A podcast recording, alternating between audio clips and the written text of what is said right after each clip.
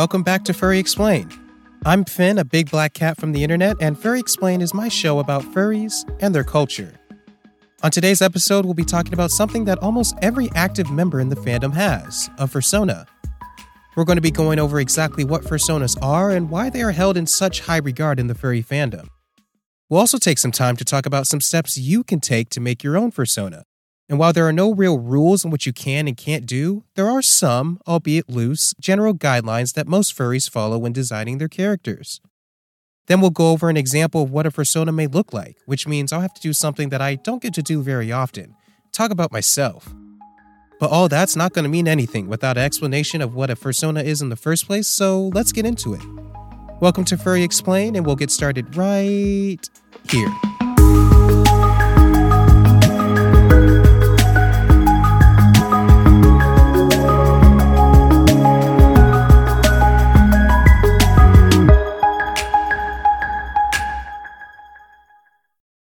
So, what exactly is a fursona anyway?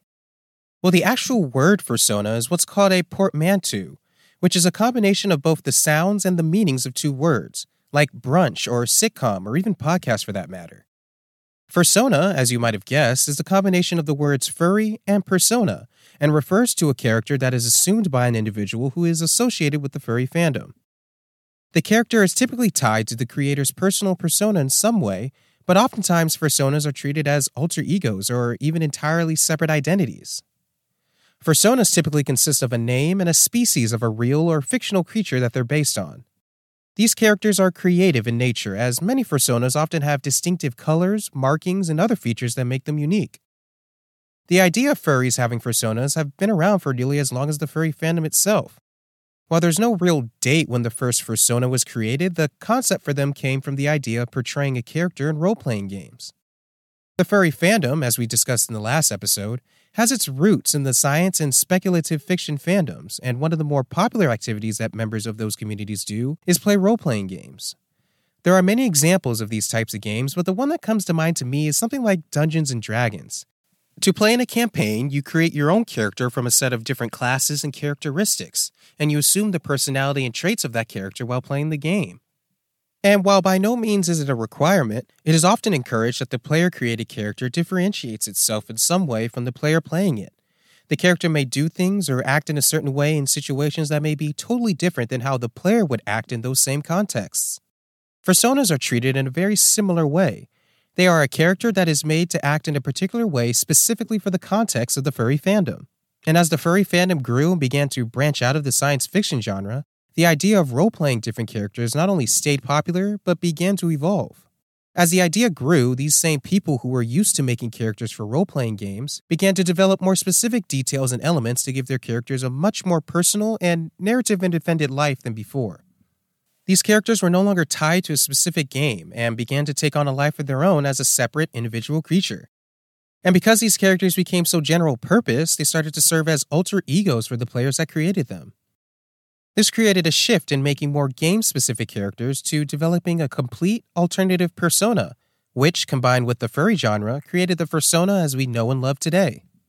Now, one of the more interesting things about the development of this whole fursona idea is that it's one of the main things that separates the furry fandom from other, more franchise specific fandoms. The furry fandom as a whole is not tied to one specific franchise or creative work owned by one entity, meaning there's no central character or group of characters that all the fandom's creations build off of. Because the idea of enjoying anthropomorphic animals is so general, any character that a member of the fandom creates is a unique generation of intellectual property that can't be found anywhere else. This creates a very personal relationship between these personalized animal characters and their creators, and, barring some very specific and rare exceptions, the only limit to the creation of a fursona is the imagination of the creator. And due to this deep interpersonal relationship that members of the fandom have with their characters, a vast majority of furries will actually refer to themselves as that character when interacting with each other. Instead of using their real names, furries will often meet and greet each other by their fursona's name. For example, you might have noticed that in the intro I referred to myself as Finn, a big black cat from the internet. Well, unbeknownst to you until now, Finn is not my real government name, and I'm not actually a big black cat. I know it's quite unfortunate. But in the context of the furry fandom, which is where we are now, that's how I identify myself and how I'm usually referred to. Now, I personally don't do this too much, but many furries will go as far as to change their entire personality to match their fursona when interacting with other furries, acting completely different than when they would meet someone in a more traditional setting. This helps with anonymity in the fandom, but also serves as a kind of like a shield or a safe space for more socially anxious members of the fandom to interact with each other. And while they are definitely not required to be a furry, fursonas are one of the more universal aspects of being one, and serves as one of the foundations of how members of the furry fandom identify themselves and interact with each other. These furry personas are much more than role played characters. They are fantastical representations of how their creators see themselves as an anthropomorphic creature, and serves as a creative outlet to express themselves in a way that is unique, completely custom, and just flat out fun. So, after all that, you might be thinking to yourself, hey, I want to make a fursona myself. where do I start? Well, let's first take a quick break, and when we come back, we'll go over some steps that you can take to create your own fursona that you could then start using to represent yourself in the furry fandom. We'll be right back.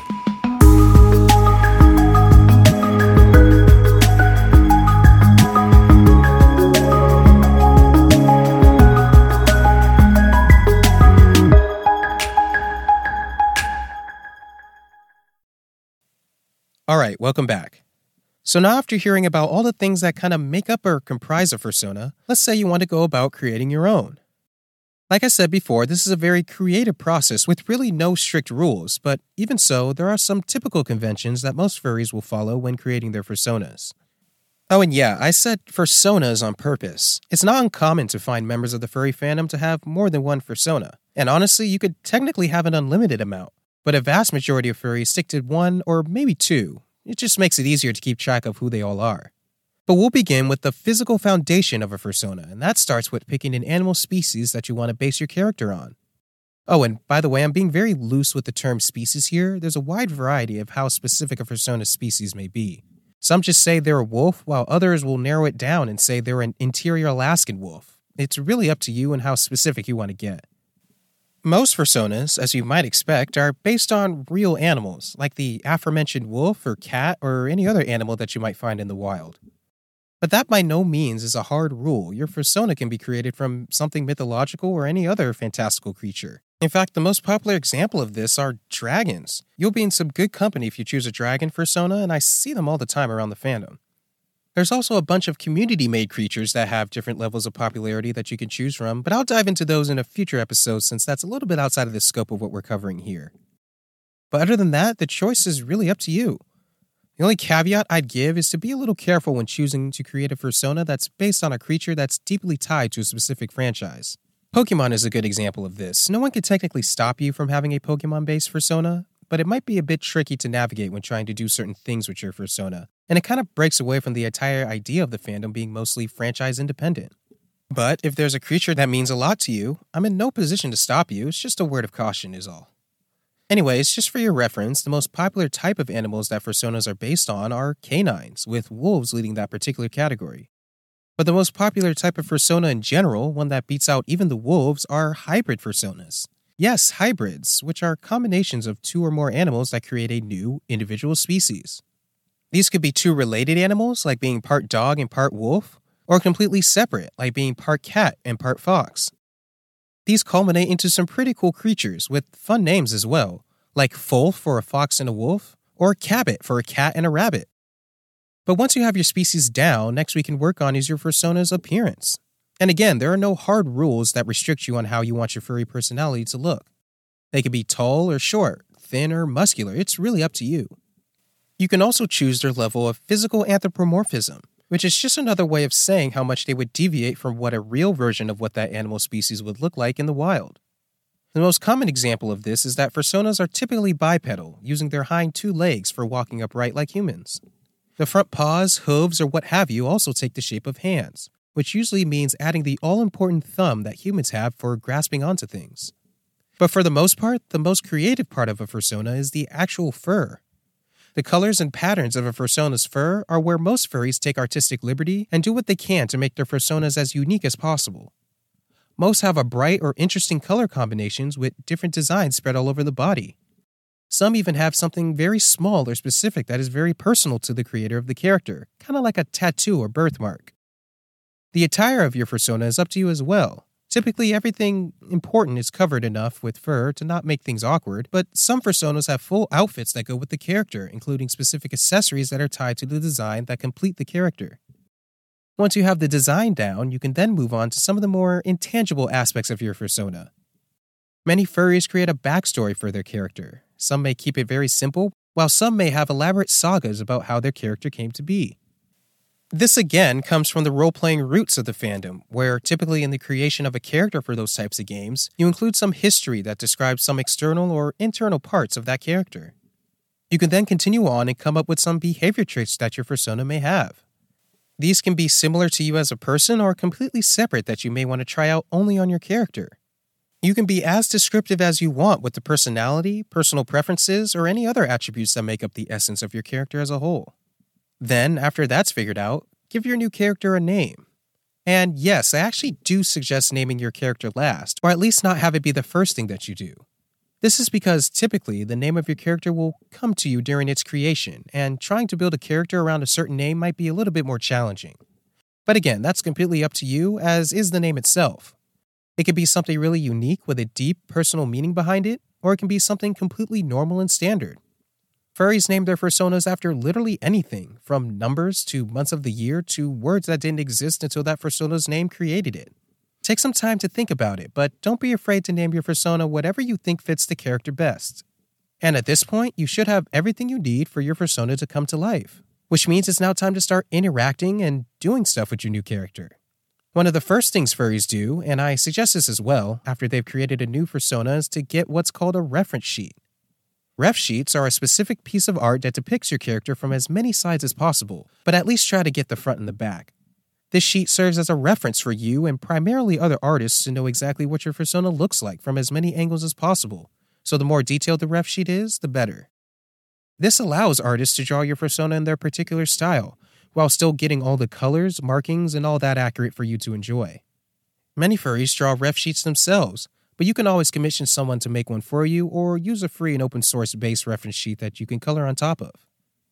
And after that, the rest is really up to you. See if there are any artists that are open for commissions to get some art of your fursona in their style. Create a story with your fursona to write, or even act it out yourself. Use them to represent yourself online as your profile picture or avatar. The things you can do with your character are virtually endless. Now, if you're still a bit overwhelmed by the seemingly unlimited possibilities that come with the creation of your fursona, hopefully giving you a much more concrete example of one can serve as something that you can work with when creating your own. And what better example of a fursona to give you than the one that I own and use? Now, I'm gonna keep it real with you. I really don't like talking about myself all that often, and this show isn't supposed to be about me whatsoever, so I'll keep it as brief as I can. But for what it's worth, I do have a fursona, and like I mentioned earlier, his name is Finn. He does have a last name, Raylux, but I barely use it anywhere. In fact, many fursonas just use the name of their species as their last name or don't have one at all. Finn is a black panther, or more specifically, a jaguar with a lot more melanin in its skin and fur.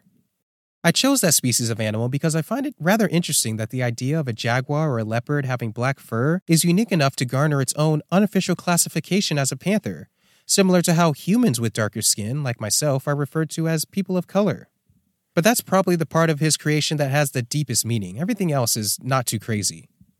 His fur is a really deep, dark plum color, something in between plum and slate black, except for the tip of his tail, claws, and eyes, which are a bright yellow. And probably the most differentiating factor between myself as a human and Finn is that he's a lot more introverted than me. I'm very comfortable in public spaces and love meeting new people, whereas Finn likes to keep to himself and needs a decent amount of time to recharge after interacting with others for any extended period of time. And honestly, there's not that much else to it. The character is rather straightforward by design, and he is how I represent myself in the context of the furry fandom. Feel free to use those descriptions as springboards for your own creation. Just don't copy the character as a whole. That's my intellectual property, just like your character will be yours, if that makes sense.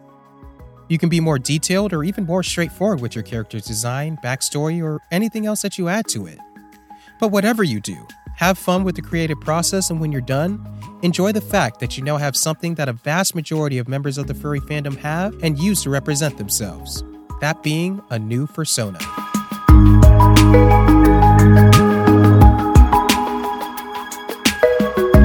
All right, that's it for this episode of Furry Explained. Thank you so much for tuning in and listening. I really hope you enjoyed it and maybe learned something new today. If you want to continue the conversation about fursonas or have any feedback for the show in general, let's talk on Twitter. I'm at Finn the Panther, and a direct link to my Twitter will be in the show notes, as well as any of the references I use when researching this episode. If you want to help support the show, the best way you can do that is to subscribe wherever you get your podcast, or follow if you're on Spotify, because Spotify's weird like that. If you're on iTunes or Apple Podcasts, be sure to give the show a rating and a review. You can also tell people about the show, and I'd greatly appreciate it if you did that as well. We'll be back next week for another episode of Furry Explain, but until then, stay wild out there. Peace.